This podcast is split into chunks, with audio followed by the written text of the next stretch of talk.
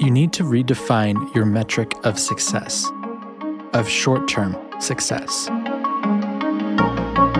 If you're trying to change something about your life, trying to do something new, build a new habit, get better at something, I want you to remember that you're not perfect. We don't realize it, but often the path we set out for, backed by motivation or necessity, is one we pave as perfection. We think that the only way forward is to be better every single day and never make the same mistakes we used to, never have a day where we get nothing done, never fall back into those old habits. But we know in our head that's not possible, that's not realistic. We know it's not going to happen. So, why do we get so disappointed and distraught when we do the inevitable? Stop thinking every setback is the end of your progress. It's literally going to end up being part of the reason you got to that milestone. So stop. Just because you think something is a total disaster doesn't mean it is. It could be what you actually needed to wake up and get moving, get hustling, get you to a place where you finally forgive yourself for not doing, quote, everything you set out to. Chances are, if you're anything like me, you'd be miserable if you actually did everything you set out to, the way you thought you would. So let's chill. Let's step back for a second. Let's see what the opportunities are in front of us. With every difficulty comes an opportunity, because as the offense closes in, the goal opens up.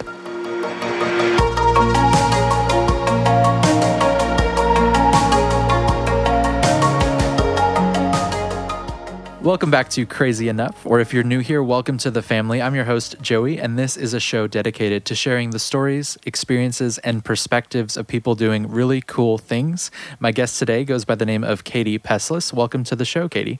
Hi, thanks for having me, Joey. It's an honor to be here, man. I see you're coming to us from uh, the Disney Castle.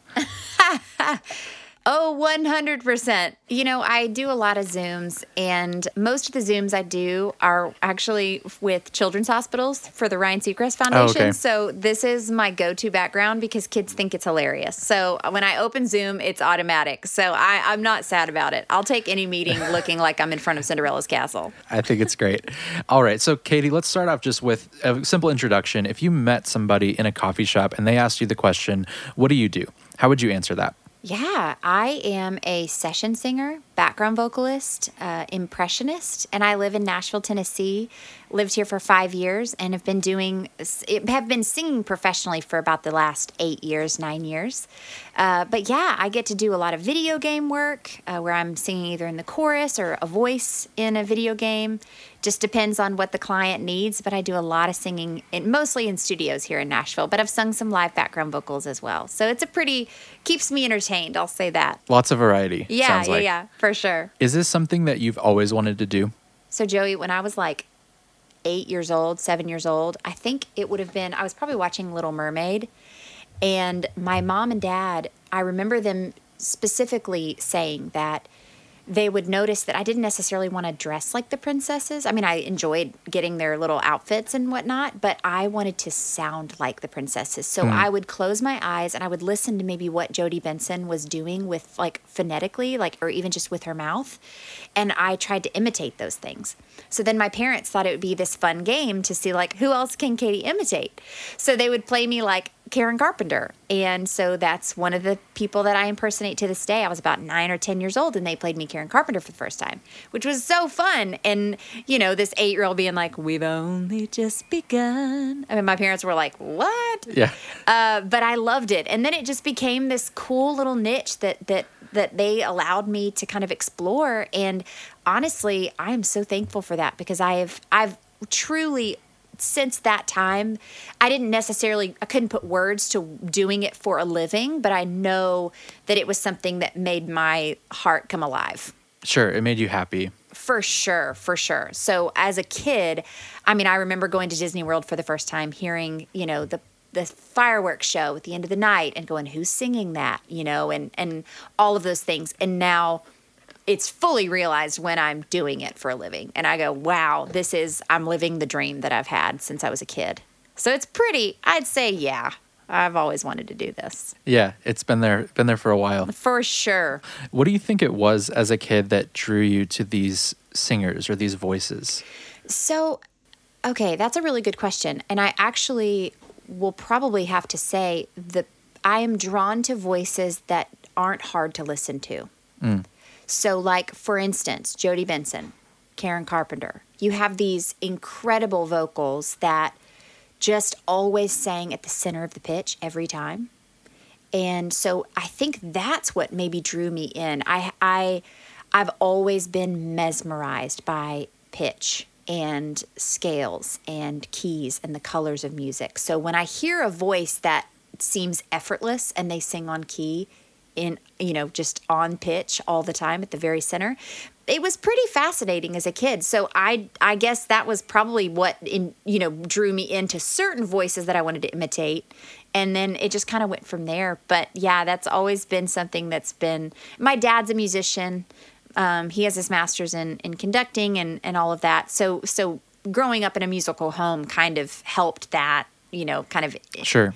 Kind of cultivated that in me, I guess I should say. Something that I remember hearing, I remember hearing your voice for the first time at DBU, Dallas Baptist University, uh, where we both went to college. Mm-hmm. Sure and I remember did. hearing your voice for the first time and, and literally thinking that, and I'm not just saying that, but like literally thinking like her pitch is in, like impeccable. It was like, like you said, so on center, and it, it makes sense that you always looked up to that because that's where that's what you grew into. Well, thank you, man.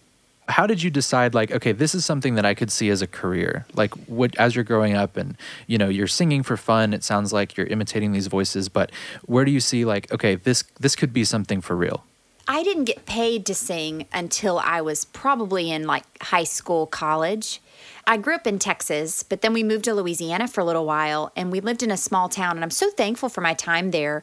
But there was really no choir. I mean, everything I had, you know, everything that I grew up singing at that time, pretty formative time. I was about nine to 15 16 something like that it was a pretty formative time and and all i really had to go on was church choir um, but but it wasn't until we moved back to Texas that I realized, oh my gosh, I started to get hired to sing at weddings, and I thought, okay, people pay to hear me sing. Yeah. that's something that I I realized people did that, and then it was in college that I started to get into musical theater and got hired for my first session. So it it really kind of came out of that, and then honestly, I would say my husband has been such a vital part of me kind of learning that side of, of oh my gosh, I really could do this for a living.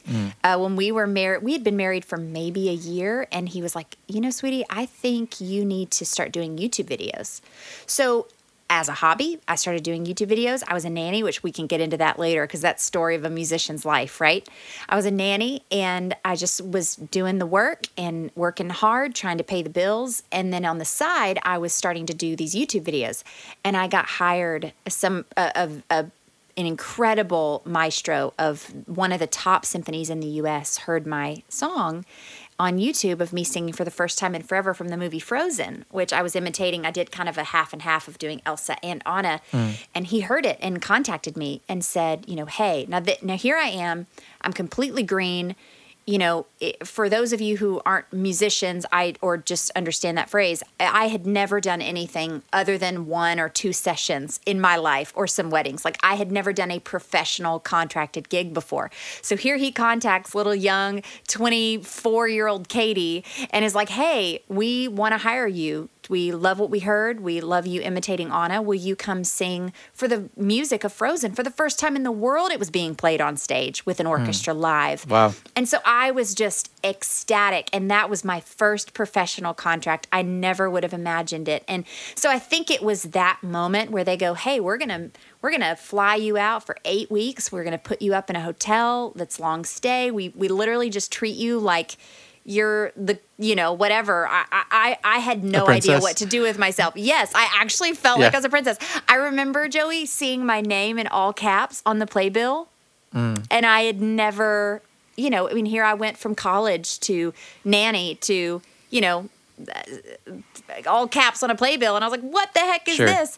And one of my singing partner, the guy playing Hans, is actually a guy named Ben Crawford. He's an incredible musician, and he's actually Phantom on Broadway now. Oh, wow. And so he had this unbelievable resume. Here I was completely green, and he taught me so much. So I think that was, uh, uh, I wouldn't say I think, I know that was a pivotal moment where I went, I Sure. want to sing for a living. Like I can, and someone values what I have to offer. And I, I truly believe, and we can, we can, I could talk about this all day, but just that hard work crossing with the opportunity, I was like, this is, this is what I want to do for a living. And so I've worked a lot of jobs, a lot of random jobs to be able to sing for a living, and it doesn't stop. I think I came back from that contract and still nannied for about a year and a half. So Sure. I wasn't too cool for my britches, but I think that was the turning point for me. Yeah.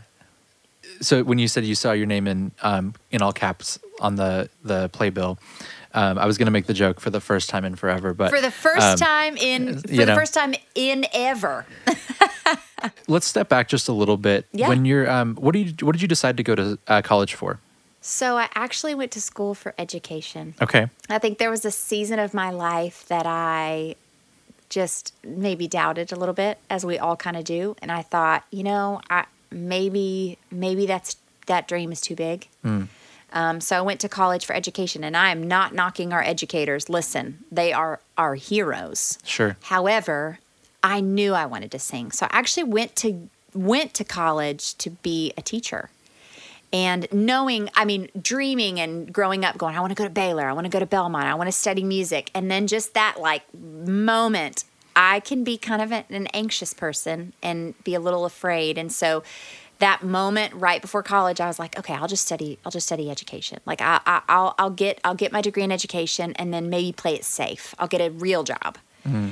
I had a, a professor, and she was just incredible. She was in the education department. She was absolutely wonderful, and she just called out in me some things. And then I met Dr. Holcomb, and Dr. Holcomb changed, truly changed the tra- trajectory of my life. When when saying, I think I was still an education major, and I auditioned for an opera at, at in college at, at my freshman year, and he was like, I, I I think you need to be singing, and I, and that was the moment where I was like, I knew that's what I wanted to do. I was just hmm. trying to play it safe. Sure. And I am so glad that I did not play it safe because Yeah. I love children and I've nannied off and on for seven years. But being a teacher, that is a calling. Mm. And as is doing anything, right? But going to school for education, it, it- I wouldn't change that for the world, that the way that all unfolded. But I did. I, I decided to go to DB for education. And then the minute I auditioned for that first opera, I was like, this is this is where I'm supposed to be. And I truly, I mean, that was maybe six or seven weeks into my freshman year, I changed my major, um, and Okay. just took a risk, took a leap, and I'm so thankful I did. Because I think, Sure. I think there are a lot of people who sing and want to do. I mean, it is. I and you will say this. You and I took music business classes together.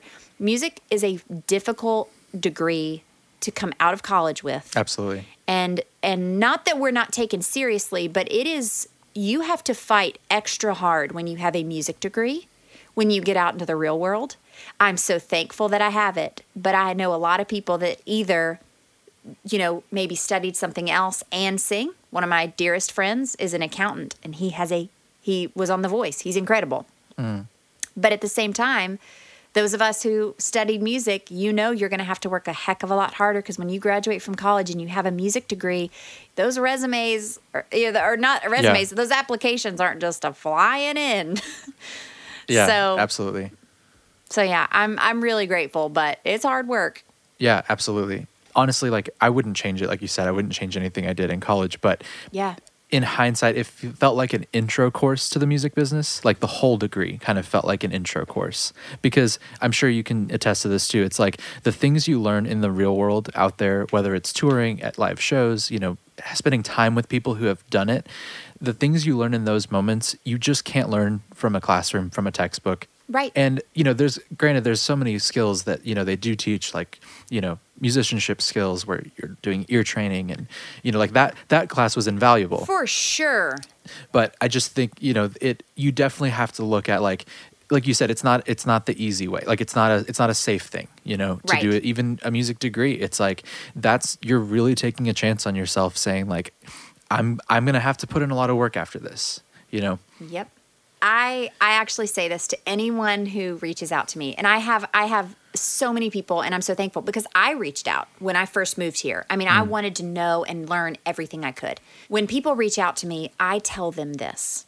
I feel like moving to LA, Nashville, New York, Chicago, Atlanta, places where you know are a hub for filmmaking or music or any kind of plays, in anything where you might want to do something in the arts. I say it's almost like do you remember when they used to put our classes that we had to have for our degree at 8 a.m.? Like like our music theory class was always at 8 a.m. It never failed. I would either get the 9, 8 a.m. block or the 9 a.m. block. It never failed. And that was the class you had to have for your degree. There was no other mm-hmm. option. And I feel like moving to these cities is the equivalent of them putting that class on Monday, Wednesday, Friday at 8 a.m. Because what it does mm. is it calls out those of us who are willing to show up, do the homework, mm be there at eight. If you don't show up to class, you can't pass. So I think I've said this to Donnie. I say this to people who reach out to me. Listen, it is so worth it and i'm so thankful i do what i do and that i live here but even in in covid that's a that now that is a extreme example but you think about the entertainment industry now when people relied on that for their for their joy and their entertainment and now all of a sudden you have the stars of broadway driving for Uber Eats. Mm. So there is this there is this constant yes, it is a dream, it is a goal, but it's never secure. And I think that's the thing that you have to realize when you go into something like entertainment. It's not that it's not worth it, but it is a constant fighting. It's a constant getting up earlier. It's constant. You have to be the first person there. And it's not even, I wouldn't even say, I don't even see it as a competitive thing. I am so thankful for my, my people here and the community that I have. We don't compete against each other. We are each other's sure. back and, and sweat and, and do a lot of crying and a lot of tears, have a lot of tears together. But it is like, you know, you're, you have to work four times harder when you're in a situation where you are just straight entrepreneurial Absolutely. you are using your voice your whatever you offer talent wise when it's your voice or something like that your gifting that you constantly have to hone. I said it to my mom the other day. I was like mom no matter how hard i try someone could always move to nashville who is better than me. Mm and and I have to keep that in the back of my mind knowing there are people gunning for my shot in the room when I'm in these sessions. And so it I don't ever get an out. I don't ever get to be like I'm here. I made it. My voice is ever changing and ever whatever. So it's it is it is hard work and it now it's so worth it but it, it feels 8 a.m class to me. It really does man. Yeah, absolutely. That's a good analogy. I was talking to a mentor of mine, and she was kind of giving me like talking about security, job security per se, and you know this idea of I think a lot of people have kind of a, a flipped misconception of job security in the sense of like a nine to five or where you're working for a company thinking that that's secure. And like you mentioned covid is like the extreme example but it but it happened. And it, it's mm-hmm. now very real to people that working for a big company may not be the actual secure option either. Yeah. You know nothing in life is promised. And so we just have to you know it's like i think when you really start to reframe that perspective i think her example was like her a roommate of hers was, you know, working for a big company and she was just out there selling like flowers to people and doing all these entrepreneurial things. And, you know, they she made more money than her roommate did in in a traditional job and then one day her roommate gets let go and and her roommate's you know kind of scrambling and it's because she's never known anything else she's yeah. never known honestly it's there's not many jobs that are really truly secure and that's why you have to find your security elsewhere you know in yes. in something that's not a job one 100%. Because you're exactly right. Donnie and I, we, I mean, goodness gracious, multiple times I've been asked, what is success? Or what do you mm. feel, what do you feel was the most successful? Spoiler, that is the, that's the big question on this podcast. Uh, yes, yes. It's like that concept and understanding that our value doesn't come from how hard it, it, what we're the the accolades or any of that. It's literally being one of the people i respect the very most lost their job has their masters is brilliantly smart and worked three jobs to make it through this season of life. Mm. and that to me is there there is security when you're willing to just work hard and and and and do what needs to be done. So I want to dive into that a little bit more, Yeah. but let's back up just a little bit in your um, journey, if you will. So you you came from Dallas, and then you moved. I believe that was when you got married. Is that right? Yeah, yeah. Married Donald Gene Pestless. There he is. He's a good dude. And where did you move to? So I moved from Dallas, Texas, the roaring metropolis, to Oklahoma, Edmond, Oklahoma. Okay. Uh, not even Oklahoma City. We were just north of Oklahoma, um, Oklahoma City, in a town called Edmond. Uh, my husband was on staff at an incredible church. I'm so thankful for my time. I just never thought I would move to Oklahoma. Sure. And so, but he had a steady job. He was established as he was actually a middle school pastor at the time. And uh, so I moved. Here I was, fresh out of college with a music business degree, so just roaring and ready to go. And uh, like we joked about earlier, the applications don't flood in when you graduate with a music business degree wanting to sing. I had a vocal vo- vocal performance emphasis. So yeah.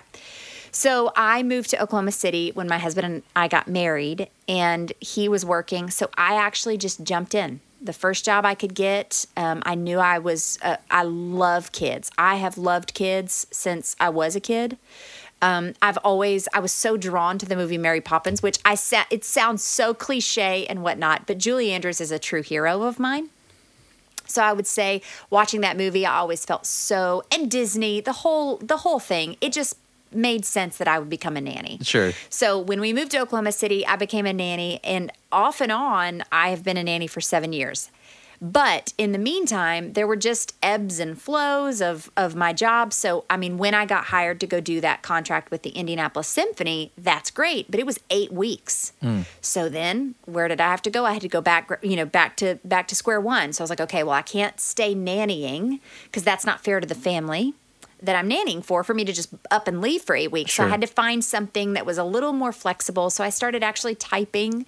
This is so random, but I typed subtitles for HGTV, Food Network. Oh, cool. I got to see all the food shows before anyone else got to see the food shows, and I loved it. So like the Um, captioning. Yeah, I was. I typed. I literally um, typed closed captioning for the shows, and Wow. I mean, y'all, it. Listen, when you are in any kind of freelance or you're growing your business, I mean, what I learned was you just and I and I'm adamant about this.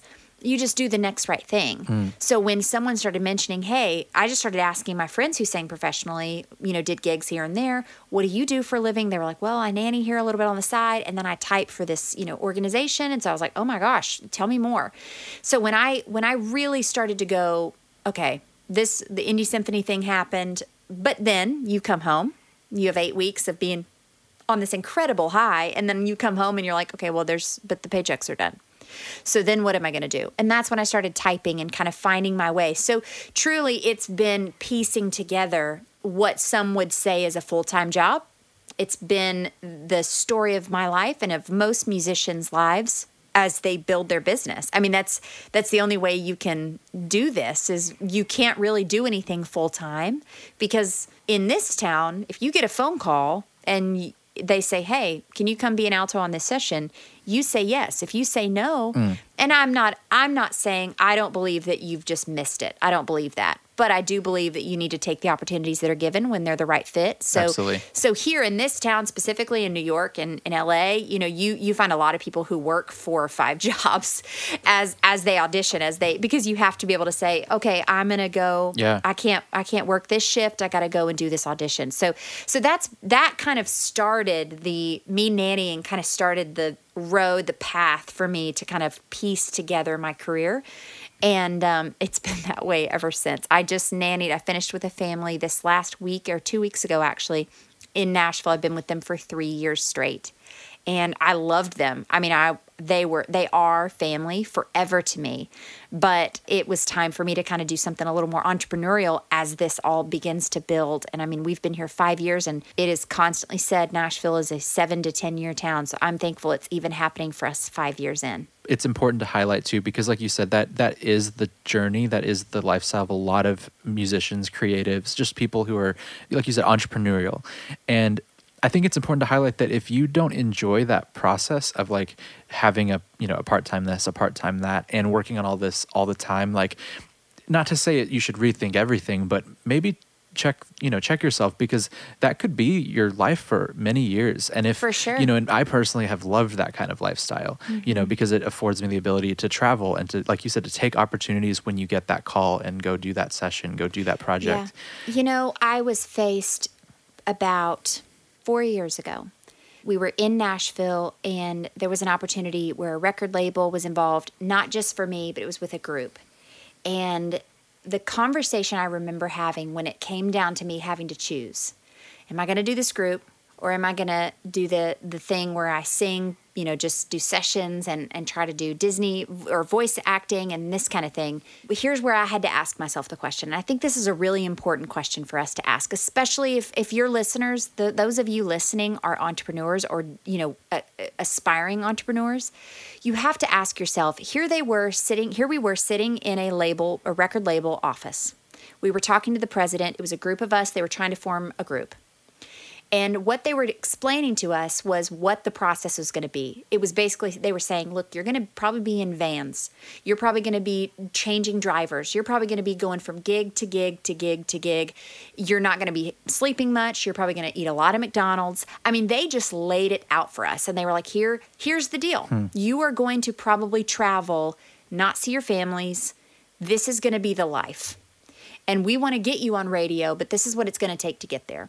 And those are all things that are fine and wonderful and good for someone who wants to do those things. Sure. But for me, I remember stepping back and tell telling my husband, telling a few of my friends that are kind of in my, like, you know, on my board of trustees, if you will. I remember processing this and saying, uh, the, the way I described it was the drudgery, like the, the, the drudgery of the job what am I willing to just kind of like trudge my life and do the drudgery for?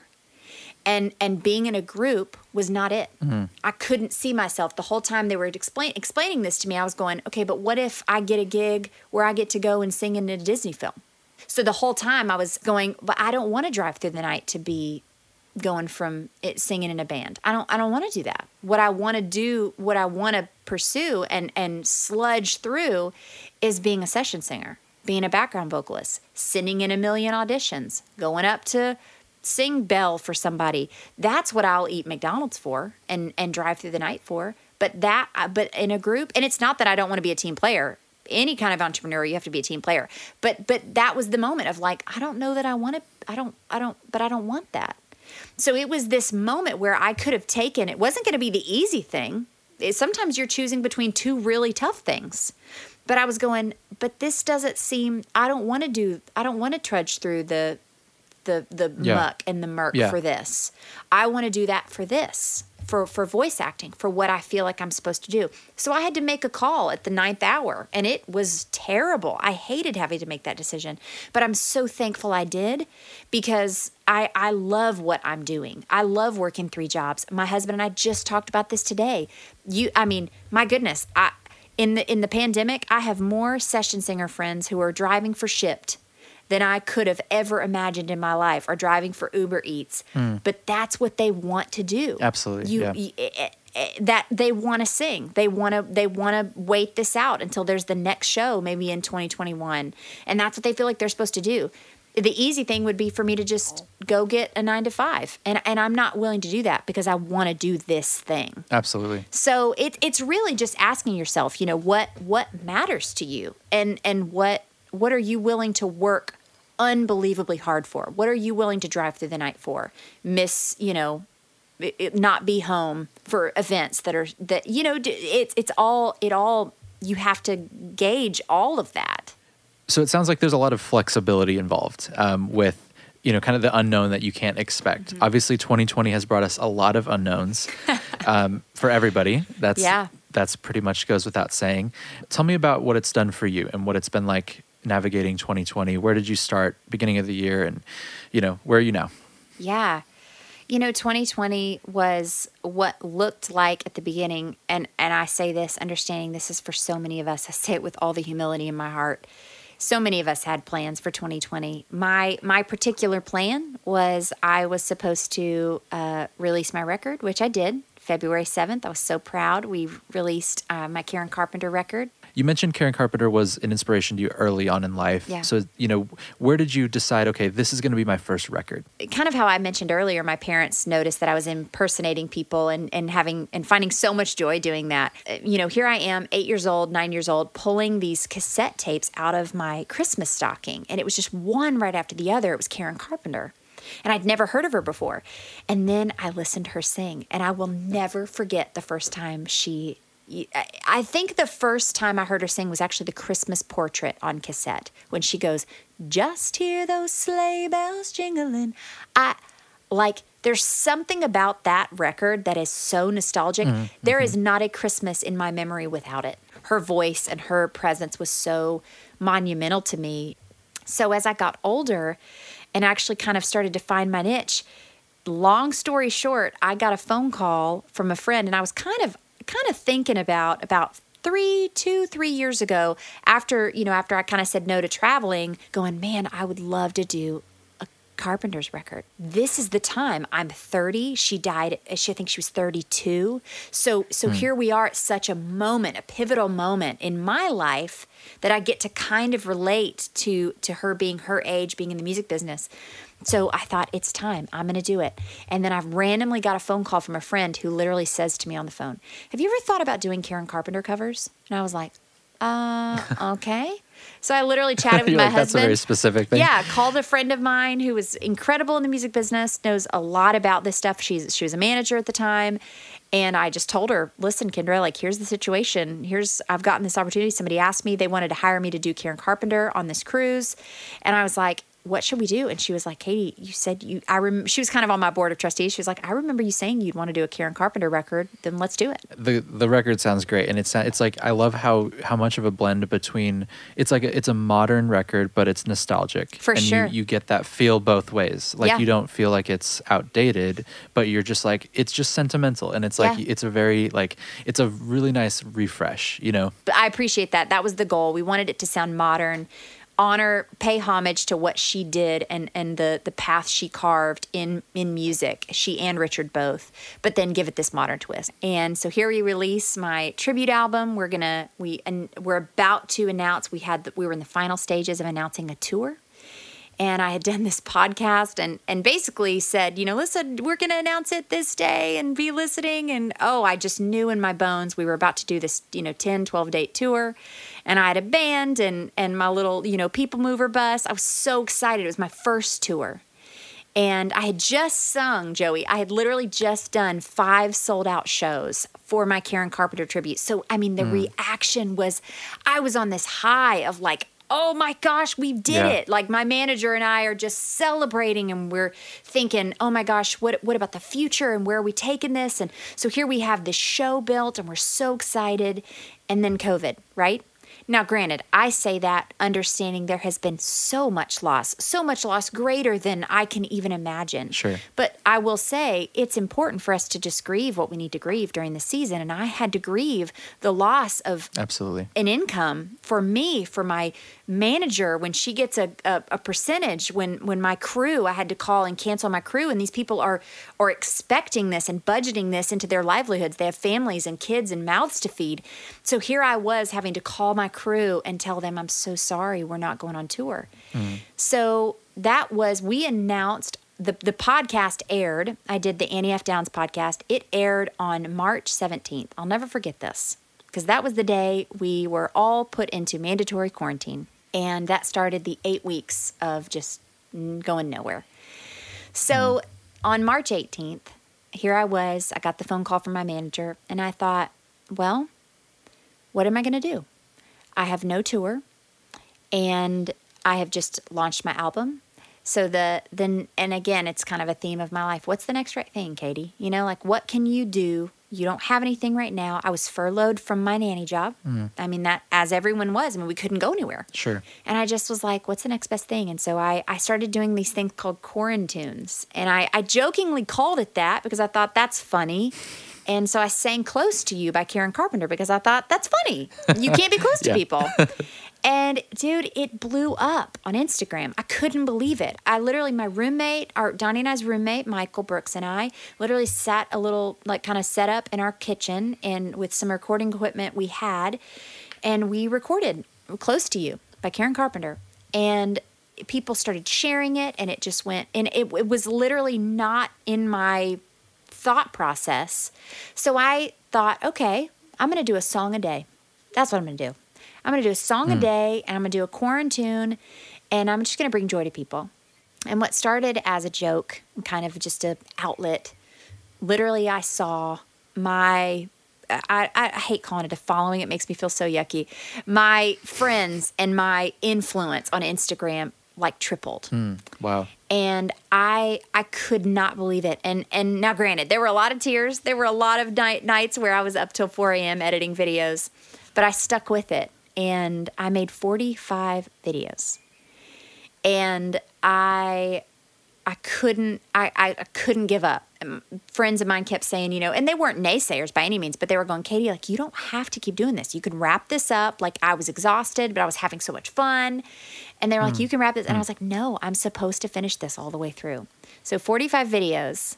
With every video, I ended up collaborating with people. I worked with eh, incredible artists, singers. It, it, it was so much fun.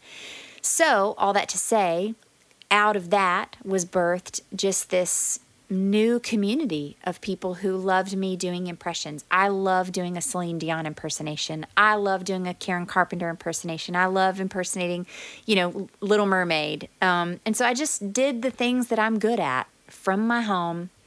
And so I, out of quarantunes, was birthed this incredible idea that we thought, okay, Kate, Katie and all the many people that I impersonate. How do we enca- how do we how do we capture that in one show? Because it's resonated with so many people across the world. I literally did a Josh Gad song. I did a, a song from Frozen 2 and I and I reached out to my followers. I said, "Hey, if you have a kid who loves uh, Olaf from Frozen, have them send me a song of them singing with uh, "This Will All Make Sense When I'm Older." From you know Frozen 2 with Olaf. Yeah. And I got probably 50 submissions from all over the world. And I couldn't believe it. I mean, there were kids from England, South Africa, Asia, A- Asian countries, I, it, everywhere. I, I could not believe it. These parents were like, Katie, thank you so much for letting our kids be a part of this. Thank you for, for bringing joy. And so uh, I just started to kind of, in my mind, go, okay, where are we going to go with this? Here we lost our Karen Carpenter show. So I am so thankful that I get to say that we are doing a variety show, Katie and Friends. And the friends of mine that are going to be on the show are all of the people I impersonate and more. Awesome. So it is going to be our own modern variety show. My wonderful husband, Donnie, is going to be my host, who is hysterically funny. Oh, and then out of nowhere, we get this reaction from the Ryan Seacrest Foundation, which I don't know if you know about them, but they basically this the Ryan Seacrest Foundation. The goal was to get radio studios into children's hospitals all over the country to bring joy to help these kids who are maybe stuck in hospitals you know, during surgery, maybe they're there long term, and to just bring them joy. So here, the Ryan Seacrest Foundation reaches out and says, Hey, we love what you're doing on Instagram. Will you come and kind of be an ambassador with us? So I have gotten to visit three hospitals, and I cannot tell you of all of the things I've gotten to do, I will say, and I mean this with all the sincerity of my heart. When I finish, a, when I wrap up an hour conversation with those kids in those children's hospitals, I cannot explain a more a, a bigger highlight of my life. Those are the moments when I'm like, I didn't get paid to do this, and I don't care. Yeah. It's literally one of the highlights of my life because I see everything I love to do coming together with the needs of the world and and needs of others, and that is beyond anything I can explain. So, so just I will say, out of quarantine has come unbelievable joy and growth, um, as well as grief Sure. and and and I've had to grieve the loss, but I just didn't want to stay there. And um, we've had family members who were diagnosed with COVID, and and and there've been some unbelievable highs and lows throughout this whole process. But I always want to be the person that's running towards like the sunrise and not the sunset. You know what I mean? Like I I, I want to be looking for the positive and and what I can do and not what I didn't do. Sure. So we just decided really quickly to be like, okay, we're gonna we're not gonna feel bad for ourselves. We'll grieve this as it comes, but in the meantime, I got to do something. So But 45 shows later. Quarantunes, it was. Yes. So, any of your listeners, my personal favorite, if you want to go back and look, there are two. One, I sang a Celine Dion song from my bathroom because it's the most echoey room in my house. and then my other personal favorite is a JT song that I did on a, uh, completely a cappella. And it was, I use a CVS receipt as the rain. I did Cry Me a River. So when is the show happening? So my show is happening, Katie and Friends, the variety show. It's happening October 8th. And it is actually going to be streaming for seven days after that, which is very exciting. Awesome. But people can get their tickets. What's really, really sweet is a portion of every ticket sale is actually going to the Ryan Seacrest Foundation because they are going to stream my show in all 10 hospitals. That is Wow. thousands and thousands of kids that are going to Yeah. get to see joy and Disney songs and a little bit of everything and I am so excited. I mean, we we are doing this show up. We've got an incredible sound stage. We're doing it as if it's you might as well be watching SNL. We are so excited. There's an incredible crew and it's going to be a beautiful show. Awesome. Exciting. So exciting. If you want to go buy a ticket, it's katiepeslis.com, K A T I E P E S L I S.com. And I'm so excited. I know y'all will enjoy it. It's for families. Everybody will enjoy this and it show. supports a great cause. It does. The Ryan Seacrest Foundation is incredible. So it sounds like your 2020 was not like you expected, but I think we can all say that. Is Yeah. there anything that you learned through this year that you you're going to take forward with you? Is there anything you're going to do differently moving forward? You know, Joey, that's a really good question. I I would honestly say I'm a pretty anxious person. I, I jokingly call myself a risk analyzer. I've always been that way. I've always kind of calculated risks. And as I move forward, you know, and even in the decisions we've made eh, for this show, for the variety show, and all of that, I would tell myself and will continue to tell myself that maybe the way I think it might go, that it that it looks like it might go horribly wrong and that it could completely crumble, it might not go horribly wrong. Like something hmm. actually incredible could come out of this. And I think that's just a really good word for life. You know, it really truly is. There are things that cards we are dealt, but I will say those who are willing to do the work are going to make it out of this and to see the positive. I mean, when you've got very little food, but you've got your family, I mean, you're going to find the positive. And and to me, it's just been realizing moving forward that like, yeah, maybe what I think is going to go horribly wrong might not go that bad, you know? Like it might be okay and turn out okay and maybe even better than I thought it would. And so I look back now and go, we could have done a show and somehow, by the grace of God, here we were about to spend all this money on my show. And had we spent that money, I- can't even imagine where we would be. And here we were, it was stalled. Hmm. We were like, oh no, we're to, you know, whatever. And and here we are. And we're about to do an incredibly fun show that I couldn't have Yeah. up otherwise. Absolutely. That's great. I think it's really telling in someone's journey how they define the word success. So Katie, how do you define the word success? as a singer in this town, in any eh, actor, singer, anybody in entertainment, you know, I can't tell you how many auditions I've gone to. I have been to hundreds of auditions. I I went to an audition one time auditioning for the role of Belle, okay? And this is imperative to tell you this because this just sums it all up. I go to an audition for Belle. I go up to Pearl Studios in New York City. It's an incredible iconic studio. I mean, you've got Lion King rehearsing above us. You've got all of I mean everybody, Newsies, I can hear them in the distance practicing. It is it is your your your pivotal like moment as a as maybe an audition on Broadway. You go to Pearl Studios. You're never going to go audition for Broadway and not go to Pearl Studios. So here we were. I'm at Pearl Studios for a cattle call for the role of Belle. I walk in and there are about 500 girls. I am 5'10, okay? I'm a tall gal. And I walk in, and every single, all 500 girls are about a foot shorter than I am. And I was like, okay, well, here we are. so I go into that audition room, and they take one look at me. And the lady literally, I sing my heart out. She like looks me up and down, writes a bunch of notes. then I sing my song, I sing my heart out. I feel so confident, you know, just like whatever, have a great time. And she literally goes, Thank you. And I was like, Okay, cool, perfect. Um, so I walked out of there and never looked back. I literally was like, okay, she did not, she looked me up and down and I was too tall, period. Like, there it didn't matter what I sounded like, I was too tall.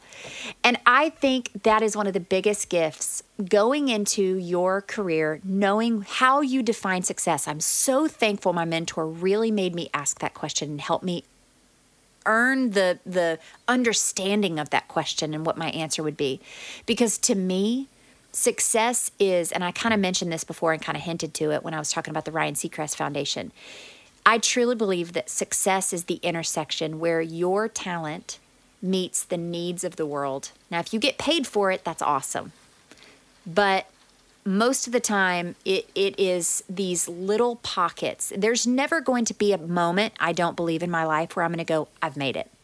I have had moments that I have called my husband weeping because one in particular, I got a phone call from Disney. I was literally cleaning a house for a client.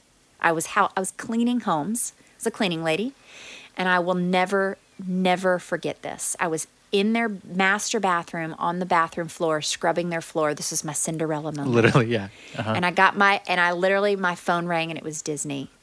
And they had hired me to do something. But I get hired, and that's wonderful. And I call my husband crying.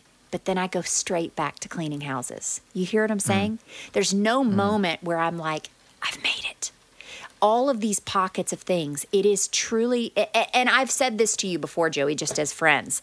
Like, I remember those moments when I go do a session. This happened to me not too long ago. I go do a session.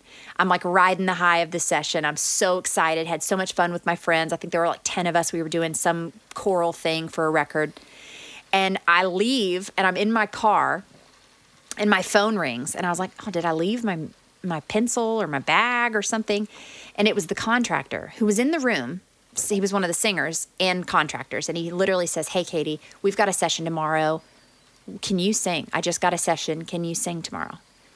And there was this moment in my mind where I thought, I did well enough in that session. I studied hard enough in college. I've practiced every day. I practice my sight singing, if not every day, at least every other day. And I'm 30 years old. I've been out of college for, you know, eight years plus, and I still practice my sight singing every day, waiting for this moment when the contractor calls and says, "You did well enough today that I want to have you tomorrow." Mm, yeah, and and that to me is that success. It's when I've met my I've done my very best. I know that I'm given in that 10,000 hours when no one's watching and then I earn the next phone call um, it is it is those pockets. Yes, there are moments that are going to be monumental. I'll never forget when I got the phone call that I got to be the voice of Ariel in Disneyland, and over the parks. It, it, a dream come true. But then you go back to work. You start from ground zero and you continue to work. And this is actors, singers across the board. We're always trying to hone our craft. I know you are as a producer, songwriter, entrepreneur yourself. I know you, Joey, are always trying to better yourself. And I think it's coming to the realization that what you've worked so hard for intersects with the needs of the world and then you have fun doing it. You want to keep doing it. You want to get those little great jobs not doing it for that but but you go in and you go i did my best. Sure. I did my best and even in that thank you, I remember this thank you. I'll never forget it. She sounded like Roz from Monsters Inc. I'll never forget it in my life. But at the end of the day, I was really proud of myself. And I felt like sure. that was a success because I went and did something that was so scary. I flew to New York by myself and and sang my heart out. And that that was a success to me. It's raining here, so I'm sorry, guys, if my audio file is going to sound a little bit rainy. Um, but there's just suddenly a downpour in Nashville, Tennessee. Uh, but I'll never forget, and I'm so thankful my mentor kind of caught me at the beginning. I was just singing background vocals, I was green, and she taught me that, and I will be grateful for the rest of my life because I think that's something we all need to kind of define because this business is it's not easy at all and you're going to be told by a lot of people no thank you but I see it as if I'm a pepperoni, okay? And the, there are a billion pizzas out there.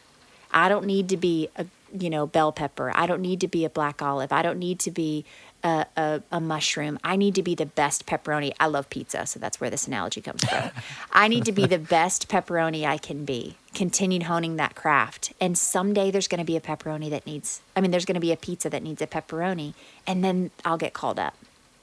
And, and that's where I also am, it's so important to me to not think of competitive, you know, not to not be competitive necessarily with looking side to side with who your peers are. Sure Nashville is a is a city full of people who are far more talented than I am, and yet I stand next to them on those session stands, uh, you know, and I'm looking at these altos that are incredible.